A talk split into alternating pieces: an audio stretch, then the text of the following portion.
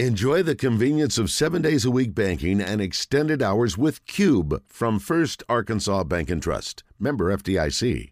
We'll head inside. All for him. And that's who Sam Pittman's been his whole career. So I think a lot of us wondered if he'd ever get an opportunity to become a head guy, if he would be able to kind of go the same route, that kind of personality, and he has. And so, and when he did his opening presser, he got emotional. It was just like, man, it just feels like a great fit, you know, and up to this point, it's been awesome. Uh, they got a lot coming back, you know, with KJ Jefferson coming back. He had a lot of skill around him. There's a lot to be excited about right now. I don't blame you guys for being fired up about the season. Now, the schedule is tough. I mean, Yeah. I, I think the team might be better, but the schedule is going to be tough. No question. We'll, we'll get to that in just a second. Um, by the way, thank you, Judy Henry, for your effort in getting Sam Pittman here. No. It. Judy, Great job. Judy played a major role Yeah. in getting that to happen. Yeah. One of the other things, Kirk, is really interesting. I think Sam Pittman always throws it out, and because I do the Broyles Award, I pay attention.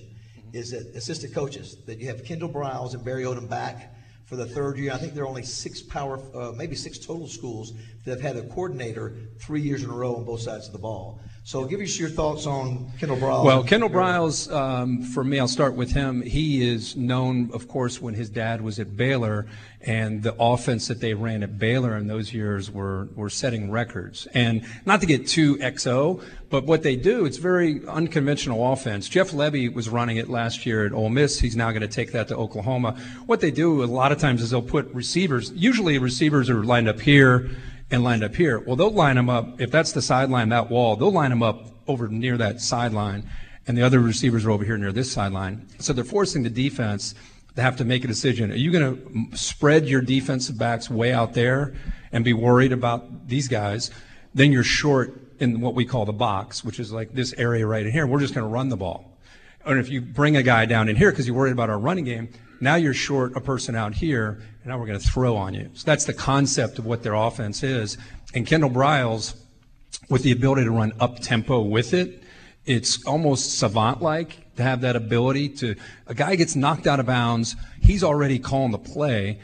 Forget about down and distance, left hash. Like he's already got the play going. And I talked to Lane Kiffin about that last year with Lebby, and he said these guys, Kendall and Jeff, he goes, I've never seen anything like it. He's like, we all do tempo, but not like these guys. These guys have an ability to see the field that's uncanny. He's like, I've never seen it all my years of coaching. And I've heard that from other coaches as well. So you're very fortunate that, to hold on to Kendall. Hopefully he'll be here for a long time. I think he's going to be a head coach uh, soon myself, but he's awesome. And then Barry Odom, I think if you talk to defensive minds around the country, people would tell you, you know, people are used to competing against him. Same thing you hear over and over. Aggressive, downhill, in your face, but at the same time, very well coached. They play smart. They play with discipline. So you got two outstanding coordinators, and now you got continuity because, like you said, now they've been here for a couple years, and the players understand what the scheme is. And also, I, I, you probably have not heard this stat just because you have to cover so much.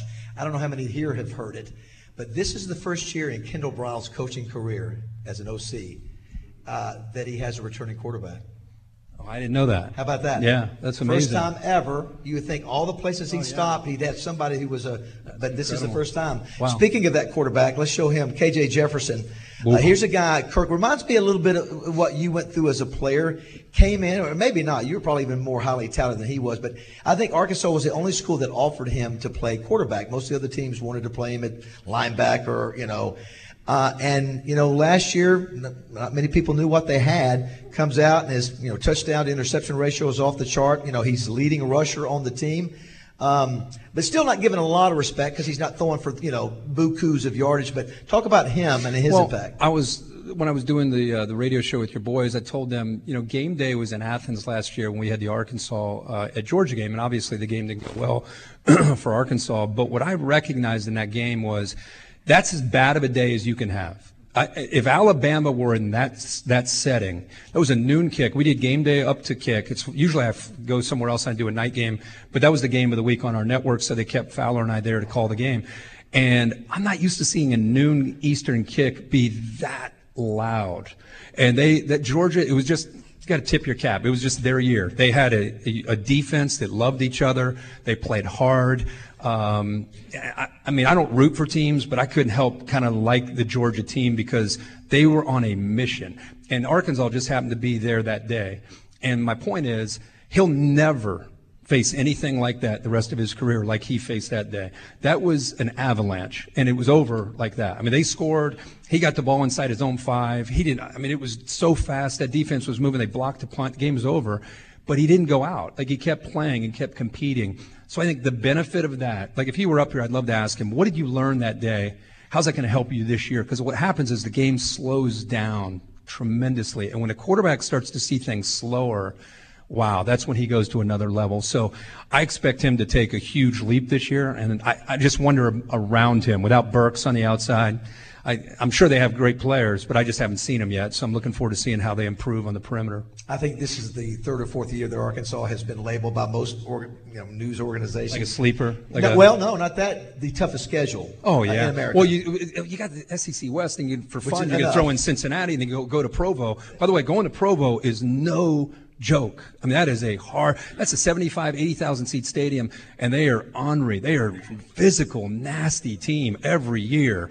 And I'm just telling you, don't put that as you're going through the schedule. That's a win, that's a loss, that's a maybe, maybe. BYU, W, be careful on that one. I would be as nervous of that game, especially on the road. And they're veteran team. They had like 18 or 19 starters back. That'll be a, that'll be a fun game. Weird. It's like in the in, in the middle of the year. Yes, it's late. Yeah, you, yeah. You, you, would yeah. figure that you would not want to take. And that Cincinnati's kind going to be an interesting team. Is that the, is that week one? Yeah, that'll be a fun game because obviously they get to the playoff last year. They lose a lot. Desmond Ridder was a four-year starting quarterback, so they're breaking in a brand new quarterback. But Luke Fickell, man, he has coached his tail off and he's recruited well. So that well, for, we're going to just learn about both those teams in week one. Talking about how tough the SEC West is. Obviously, so much change going on with college football. Nobody knows that better than you because you have to report on it every day. But let's start with uh, Texas and OU coming to the SEC. Uh, thoughts on that? Uh, think it's a good move. Like it, just the way of the, of the world well, right now. I, I think first of all, I, am I'm, I'm a traditionalist. My, you know, I don't. We, we uh, maybe we'll talk about it. But my dad played at Ohio State. He was a captain at Ohio State. He he went on to coach. He got right out of uh, playing and right into coaching with Woody Hayes and stayed there for a couple years. And then he went down to Miami of Ohio at the beginning of the cradle of coaches and went on with Bo Schembechler. And so I grew up in a state much like Arkansas where high school football and college football, when you're me in the 70s with Archie Griffin, it's everything. I mean, it's it's all you you really think about.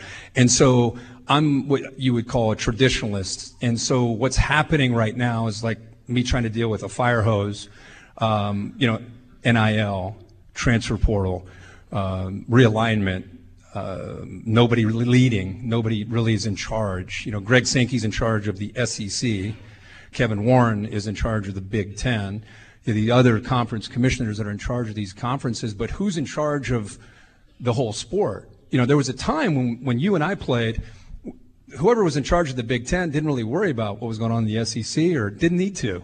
But now, everybody is in it together. So we need a leader. We, we, imagine Roger Goodell being in charge of just the AFC South instead of the entire NFL. And imagine if we had eight Roger Goodells making decisions for the NFL, it wouldn't work. Well, that's what we're dealing with right now. And I'm not saying I blame them because if I'm Greg Sankey, I'm worried about my constituents, fans like this, presidents, chancellors, coaches, ADs, players. I get it. But as a guy who loves the whole nation, what's happening to the Pac 12? You know, what's happening to the Big 12? I feel bad for the sport as a whole because it's no longer being a Southwestern Conference fan worried about getting to the Cotton Bowl or an SEC fan worried about getting to the Sugar Bowl. Those days are gone. Even as a Big Ten guy, Ohio State was undefeated. They're going to the playoff. They lost to Michigan, and their players, this is the next generation, their players like, I guess we got to go to the Rose Bowl. You know, I'm like, don't say that. You know, it's just, but I have to accept this is where we are. We put such an emphasis on the playoff that these bowls that kids skip now are exhibitions. Like again, it's foreign to me and I don't understand it, but I have to be open-minded. I have to be willing to listen to this new way of thinking. I'm trying really hard to, to do that. So when you say OU in Texas, I just, I don't understand it, but it's happening. So, okay, um, USC and UCLA, what? Uh, okay, that's guess that's going to happen. And where are we going to be in five years? You know, where are we going to be when the next playoff is you know, is going to be eventually coming in, and we're going to be probably at 20, what is it, 2025 or 2026, we'll probably have a, six, a 16 team playoff, you know. So it's bizarre. One last thing, NIL, for me, I don't know if you, I don't mean to, um, if somebody is involved in a collective, I don't mean to be disrespectful. I just not a big fan of paying a high school player, basically bribing a high school player to come to my school and give him $8 million for a three year contract for NIL. Now, if you're KJ Jefferson, yeah, I, I just, I don't know how that's good for the game. Now, if you're KJ Jefferson and you're a baller and you've earned something on the field and you can go down to the local car place and get a car or get some money, that's the world we live in. That's the marketplace. Good for you. Um, the same thing with Bryce Young, you know, or any of these guys that are established players. That's that's the what NIL is for. And I say, good for you. But the high school kid, he went to this school, they offered a million. Then he goes to the next school, well, we'll give you two. It's like, how is that healthy for the game? So I'm not a fan. Nobody can ever talk me into collectives and, well, we got to raise 14 million if we're going to get to five star. I'm like, that's stupid, you know, and I, and I, I just don't, I'm just not a fan. I, ne- I never will be. Uh, speaking of, uh, if you, I'm going to talk about the book. This book is outstanding. I'm going to reference it a little bit later, but when you're talking about the transfer portal, when you read the story of Kirk Herbstreit and his, you know, if, if you if you don't dig, you don't know the story. But you know, going to Ohio State was a dream. Again, your dad was a captain, and we'll get to that a little, a little bit later. But you struggled to you you came very close to giving up, saying, "I'm done. I'm, I'm tired of the way I've been treated. Didn't like an assistant coach the way he treated. Didn't feel like you had the right shot." You hung around. If there was a transfer portal, you wonder maybe what would have happened to Kirk Herbstreit, but you stuck it out and I think there's something to be said for your story as it relates to the transfer portal. Well, I don't know what I would have done if I were in today's world. It's impossible to know, but I know that I was a five star, could have gone to any school in the country, and when I I knew I was going to go to Ohio State because I, I went to bed thinking about going to Ohio State every day of my life. So I was going to go to Ohio State. But when I went there, I fell flat on my face. I really struggled with just I can't believe it was like is Superman's locker down there and Aquaman's over there. Like I, I thought I was at the Hall of Justice. Like I couldn't believe that I was like in there, you know, and I was one of them. So I struggled with that, and I was an option quarterback in high school, and now John Cooper was my new coach, and he's running a seven-step drop, and I'm trying to learn how to drop in a pocket. So I just really struggled, and I moved to defense like my third year there. I was ready to quit, and I thought and by the way, I don't know if you, if you have players that you know that go through this. That that is really traumatic when you think you're going to go start for three or four years, and then you, boom, don't, and you're a bust. And you, everywhere you go, people ask you what's going on, and you're just kind of humiliated, you know. And and I talk about it openly in the book. I talk about it a lot. And it wasn't anybody's fault; it was mine. You know, I had to. I probably should have gone to a different school um, because it, I, the system that they were running didn't fit me. But when you go through it, it's very emotional. And I went through, I, back then, I used to go to a sports psychologist that Ohio State had on staff, and I remember literally going to see him. And I'd walk to the door, and I would like look over my shoulder, make sure none of my boys saw me or none of my coaches, and then I would go in to go see him because back in 1990, it wasn't cool to go see a sports psychologist. So I was very, and by the time I left, I went through it. I talked to my dad. I was like, I want to quit. I want to go play baseball. And he, he didn't like yell at me or he just kind of encouraged me. He was more of a peaceful, encouraging voice. And he was just more like, go give it another spring, you know, and see how it goes. And I, I kept enduring, but that sports psychologist was a game changer for me. And it got to a point where I got through it. And then my last year, I was, which was really cool. This now doesn't always end like this, but for me, I was voted unanimous captain by my teammates, and at the end of the year, voted uh, MVP and most inspirational player again by my teammates. So what I learned through going through that that mud, it, it was a game changer in life for me as a as a husband, as a dad, as an employee, my work ethic, like everything that every wiring I have in me is from that experience of failure and getting through failure. So when I see kids, when they face that adversity and they're just like, man, this is BS, I'm out of here. I just, I'm not saying it doesn't make sense. I'm just saying what happened to me changed my life because I got through that. And I, and I wish more kids kind of fought through it a little bit because of what's on the other side. Yeah, that's definitely worth a round of applause. I'm just, I'm just telling you, this book is so good. It is so good. I'm, I'm going to circle back around about you and your dad and being team captains here in a minute. Uh, let's quickly go to uh, college game day. Uh, if you put up the uh, number, there it is.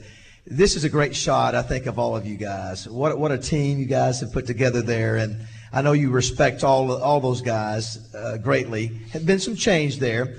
Uh, but they got you your right there, Lee Corso. if Matt, show them a couple of the pictures. just uh, over the years, different things. I know you call him your second dad. A couple more shots there. Obviously, that's that's blood coming down. his, uh, that's what that was. You're wiping the he blood. He blamed up. me for that, by the way. He thought I stabbed him with one of the swords he, he gave Is me. that what it was? and there's his coonskin cap and one more. Now, interesting about this for those that that's first one. That's, that's the very one. first one, 1996. And for those of the, you that don't know this, Kirk's wife and Kirk played an important role in beginning this tradition, if you want to tell the story. Yeah, my I, uh, my I mentioned my senior year. So my third game, my my senior year, we're playing uh, Syracuse, who's loaded. They're a top five team in the country, and it was on the road. And I'm sitting here talking during a timeout to my offensive coordinator, and as he's talking to me, I'm like looking at him because not that I'd spent a lot of time looking at cheerleaders, but I just happened to see a cheerleader behind him as he's talking to me about a play or something. I was just kind of like we're we were at a TV timeout, so we, you know we were, and I was just like, I just kind of paused for a second, and then I came back into the world that we were in, trying to win a game on the road, and I just made a mental note there, and so we played the game and we won. It was huge, uh, it was a huge upset, and in the locker room, our third string quarterback uh, was dating a cheerleader and actually ended up marrying her. And um, at the time, I said, "Hey, man, you know, who, who was that? Uh, can you find out anything about that? So I came off an eight year relationship in high school and college. I dated one girl throughout high school and college, and I broke up with her going into my senior year. She graduated in four years. I was there for my fifth year. She went to Chicago to have a, a job. I was like, man, after all I've been through, I just don't have time for, I just want to lock in and just make this the best year I can. And then I had that TV timeout, and I was like, and I was like, man. So I, to my credit, I finished. I never talked to her or anything. I finished the season, and then the spring, I was introduced to her, and um, I ended. You know, we dated for a few years, and then I married uh, married her. And so she was a former cheerleader. So fast forward to I get college game day, and in 1996, Lee Corso, when I that was the first year I was on the show, Lee Corso, before he did that, he would he would just ask one of our guys on the set, hey, hey hey, you see that hat, that crazy hat over there? Go, go, go, go ask that guy if I can use his hat. And he would just, he would just put a ball cap on, you know, with whatever team he picked or whatever somebody's crazy hat somebody had. Well, that week he said, and when he gets something on his mind, he is relentless. So he's just like Monday he called, Tuesday he called, Wednesday he called, and, and I had no idea it was going to become what it what it is. And I'm like, what? You want a Brutus? And I didn't know him yet, really. I'm like, I'll ask Allison. Maybe Allison can figure it out. So she asked, and the, and the cheerleading coach said, absolutely not. It's protected. Brutus is protected. There's no way we can allow that. So I said, no, it's it's not going to happen. I'm sorry. And then next day he calls me, have, have her ask again. We we this is going to be great. I got to do it. So then I went to the athletic director, and then he said, "Let me let me look into it." I said, "I don't know what he's doing, man. He just wants to put the Brutus hat on." And then um, on Friday, like after late afternoon, they green lighted it. So again, I just thought it was put Brutus on, throw it back to the guy, and it's over. And man, he put that Brutus hat on, and the reaction from people.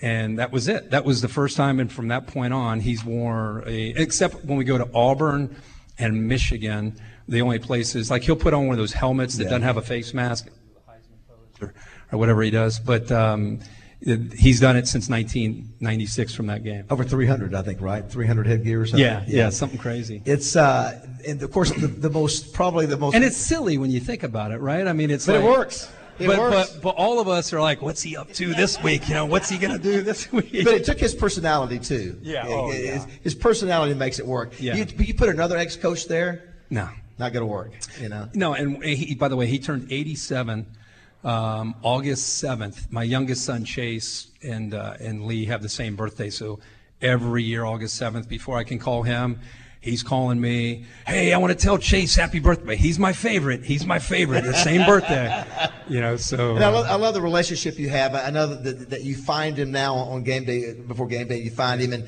he's doing his prep work and love that. I mean, I think that's an intimate segment. And you know, you've referred to him like a second dad. Yeah, I mean, he's like a second dad, or or a coach that you know, like probably Coach Broyles to you, or you know, a coach that you had that was just meant a lot to you. He, our relationship was always tight. When I started, when I got married, and I had kids, my my identical twins were born prematurely. They were born 28 weeks, uh, about two pounds each, and they were in the NICU for eight weeks. And there was just a lot of drama there. And so he's one of the people, you know, you guys see us on air, but what you don't see is us doing a commercial shoot or stuff we do in the off season and we're in the back of a car like we were today we're just kind of getting to know each other better what happens when you do that year after year after year you start to really become close and you open up your heart a little bit and you start talking about important things and he I always call him like Yoda, you know, or Don Corleone petting a cat. You know, he's just I just go there with my problems to Don Corleone and he's just sitting there, he's like listening, doesn't interrupt, he just petting his cat.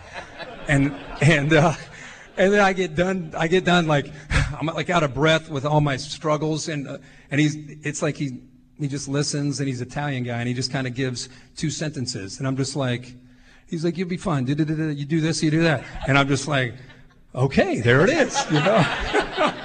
and and he he's a good listener, man. He's such a good listener. That's such a valuable trait. And so when you get somebody who listens and actually digests it, and gives you great feedback, and you're talking about your kids, or you're talking about your wife, or you're talking about whatever it is, your family, he, be, he, I started talking to him more than anybody about really important stuff. And even this Amazon deal, I was really getting emotional about it, ESPN and Amazon, and what's going to happen, and can I marry the two somehow? And and I called him, and I was like going one way, and he's like, no, no, you're not going to do that. And I was like, I'm not. He goes, he goes, no, no, that's not you. That's not who you are. That's not your wire. You're not. You, you'll have to look yourself in the mirror, and you won't like what you see. He's like, you're not going to do that. And I was like, back up. Okay, yes, sir. Okay. I mean, and I, whatever he tells me, I do. You know, so. Um, I, I just he's just a valuable friend. I guess the best way to describe it. Now he's he's done over 300 of these headgear deals, but there's always one that everybody refers to. We've got the clip. You want to set it up? We've got the clip. You want to play it well, first? yeah. How do you want to do it? First of all, I don't mean to. I don't mean to offend anybody with what you might hear here. Does anybody ever heard of this or remember when Lee Corso said the the the f bomb? Live. Live. Live. On, live on TV. So just to just to review here before you see this, um, are you running this online? Am I going to get in trouble? No, it will not play okay. online. Okay. So just to review, usually college game day, for those of you who don't know, college game day will go to the game of the week. It's usually like a huge game. And there's some weeks we go to a game where there's just not a big game, so we'll go to North Dakota State or James Madison, or there's just like a sometimes a couple games out of the year that we or weeks out of the year that we just don't have that big game. This particular year, Houston, if you remember, Kevin Sumlin was at Houston one year, having a monster year. They were undefeated, and they're playing SMU, who was really down and they were favored by 30 or 40 points. But we really weren't going for the game, it was more for Houston. So we go and we have a great time, huge crowd. The team themselves, which is rare, is out there. Big celebration. The game day's there to honor Houston. Carl Lewis is on the set for our celebrity picker, and we go through all the games. And we get to the Houston SMU game. And it's like, again, we're not picking against the point spread. We're just picking like who's going to win the game. It's like a 35. I mean, they're going to throw their jersey out and win the game, right? And it's like, Carl, you're from Houston. You know, who, who do you like? He's like, uh, I'm going with Houston. You know, Kirk, who do you like? I'm like, I'm going with Houston. And then if you don't know Lee, Lee likes to like, usually he'll poor mouth a team and then the home crowd boo, they boo like a WWE character. And then he'll and then he'll surprise you and he'll put the team on that he was just bad mouthing. And then everyone cheers and we, you know, everybody gets to go home happy. That's usually the, the move that he makes. It's like a running back, like real slow, like move like that. that but that's what we're going with. So Houston, Houston, and then he tried, you're going to see this, he tried to tie in Carl Lewis and SMU's colors of being red, white, and blue and Carl, USA, and all that. And usually when he does whatever he's doing, people boo, which is what he wants. In this case, crickets. no one said, no one cheered, no one booed, no one did anything, and uh, he got frustrated. So th- this is what this is what happened.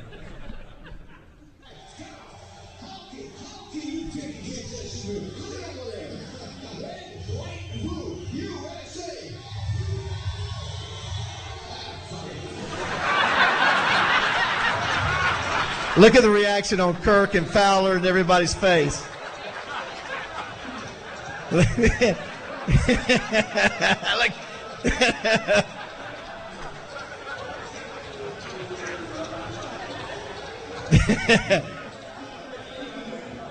there you go. Did that? Did that? Did, and I guess that made it on air. I still get out? nervous when he when that Yeah, when I yeah, see that. It- oh no, Carl Lewis was when we took a break. Carl Lewis said, "Good thing we're on break, or good thing we're on delay."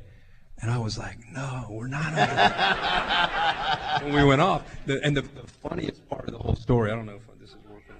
The funniest part of the whole story is we get done and our producer comes out of the truck and, and Lee takes the, the cougar hat off and you would think if it were me I'd be like oh my God, I'm going to be fired. He just takes it off like it's just like, well, that was great. You know, high five and everybody. It's like, I'm like, you said.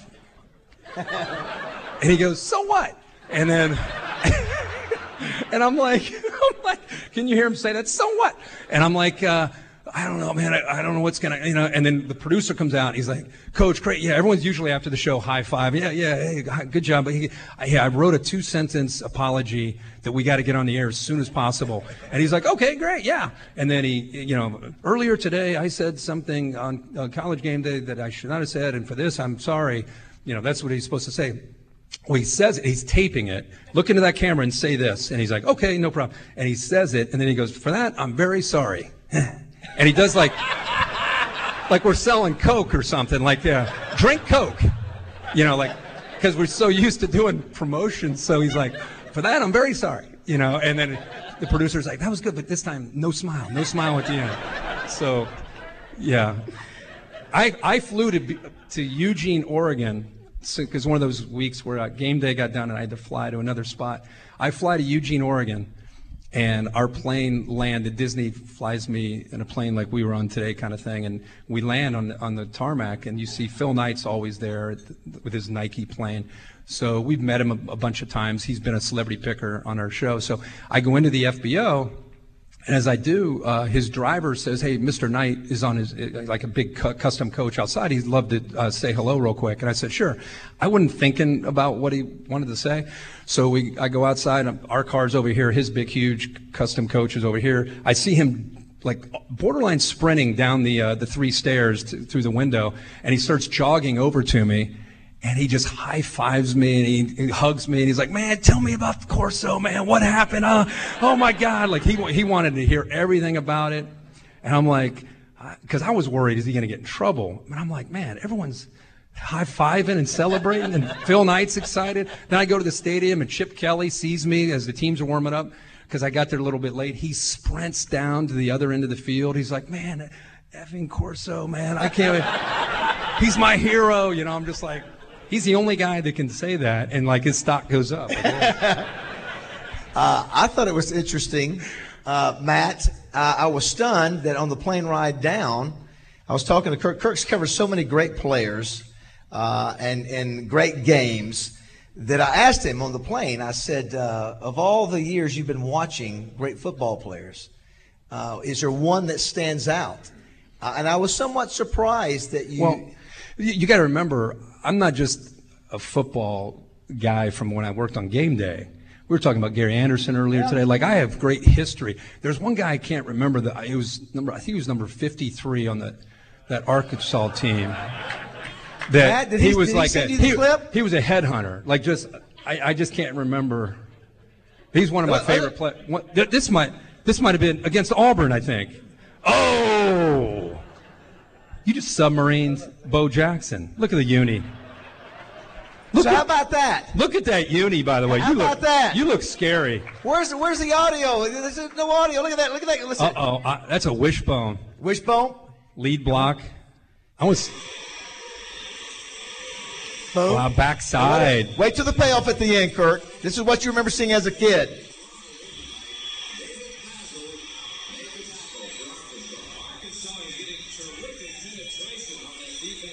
With pads. Watch you coming from the backside. Yep. Speed, babe. Wow.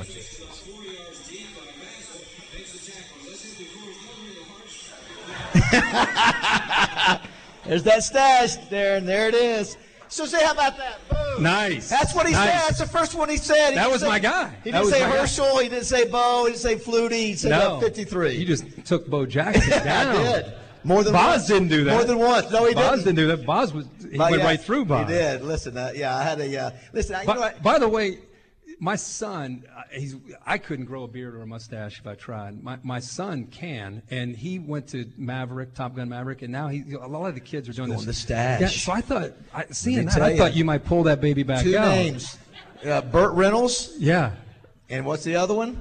Goose. Tom Selleck. No, I'm Yeah, talking oh, about yeah. back in the day. Yeah, yeah. Oh, yeah. Tom Selleck. Yeah, it's a time ago by. I did want to go back real quick because you did something with your dad that I think maybe you were either the first. There's only been three, I think, in the history of Ohio State. You and your dad, you had a father son. Uh, both were captains. Yeah. And uh, very unique thing. Something as a kid you took a lot of pride in following your dad. Your dad was an undersized player, running back that probably shouldn't have been out there, but through his grit and determination, not only did he become a player, but he became, uh, you know, a, a team captain. And I know that had to be a huge thrill for you to be able to become a team captain and fulfill that. Yeah, my dad, you know, he didn't put anything around. Like if you came into our house, you wouldn't even know he played at Ohio State. But the only thing he had, was, and I was enamored with him and with Ohio State and college football. And he, he had a captain's mug on the mantle, and that was all we ever would see. And I, I grew up seeing that, and I'd always ask him stories about it.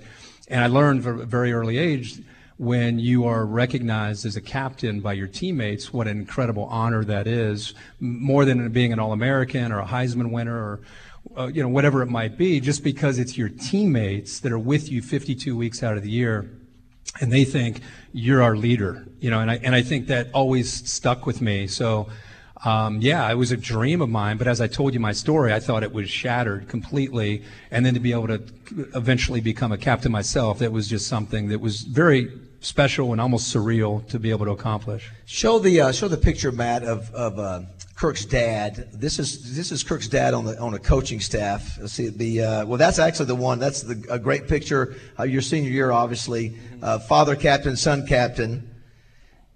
And do you see the one before that, uh, number sixteen?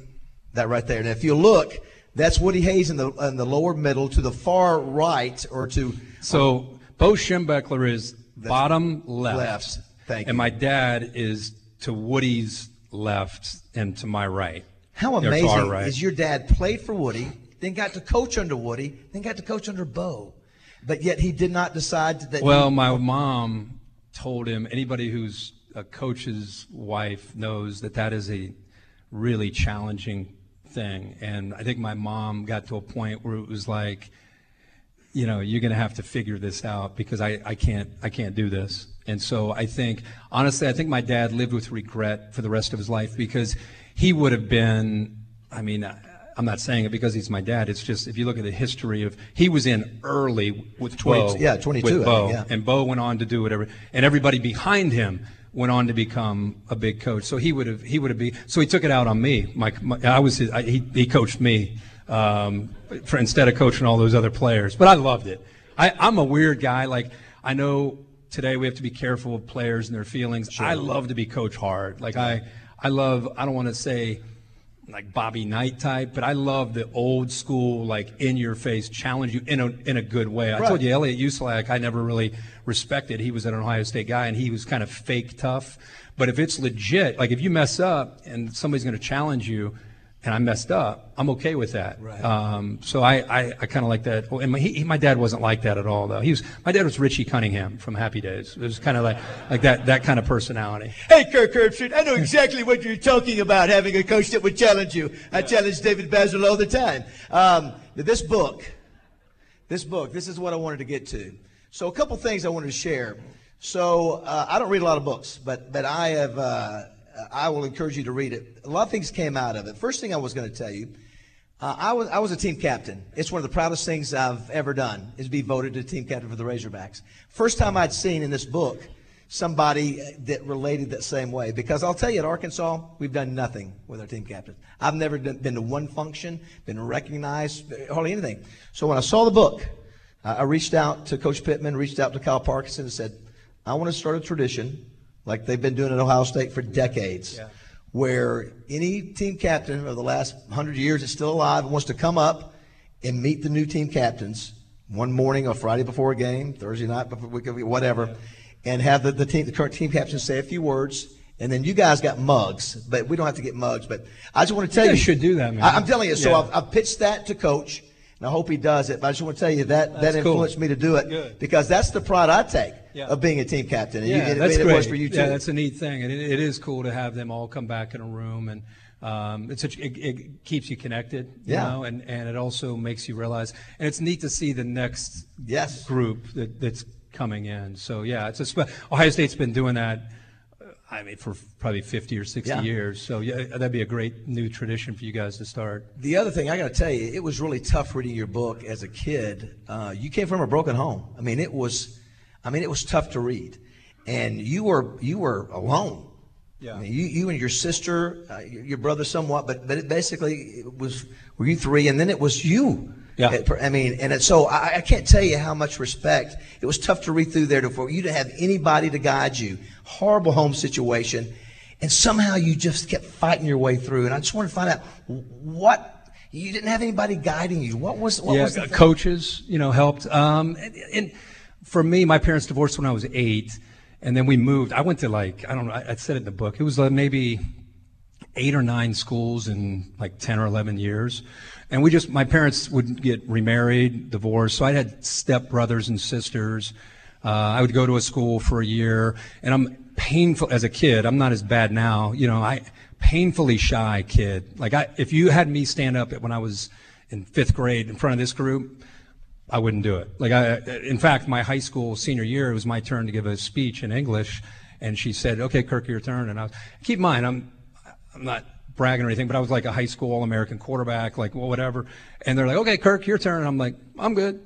And she's like, "No, no, no, it's your turn." And I was like, "You can go to the next person." And she's like, uh, "What do you mean? It's like 25% of your final grade." And I was like, "Okay, the next person."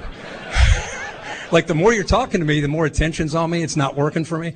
And so what happened, here's a quick story. In ninth grade, Darren went to school with me. In ninth grade, I wasn't quite to that level.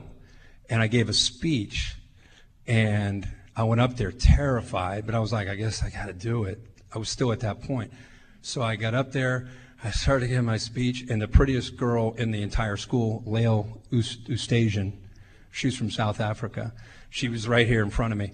And I you, know, you and I sweat. So I was sweating. I was my face was as red as, as cardinal red, and I was just like.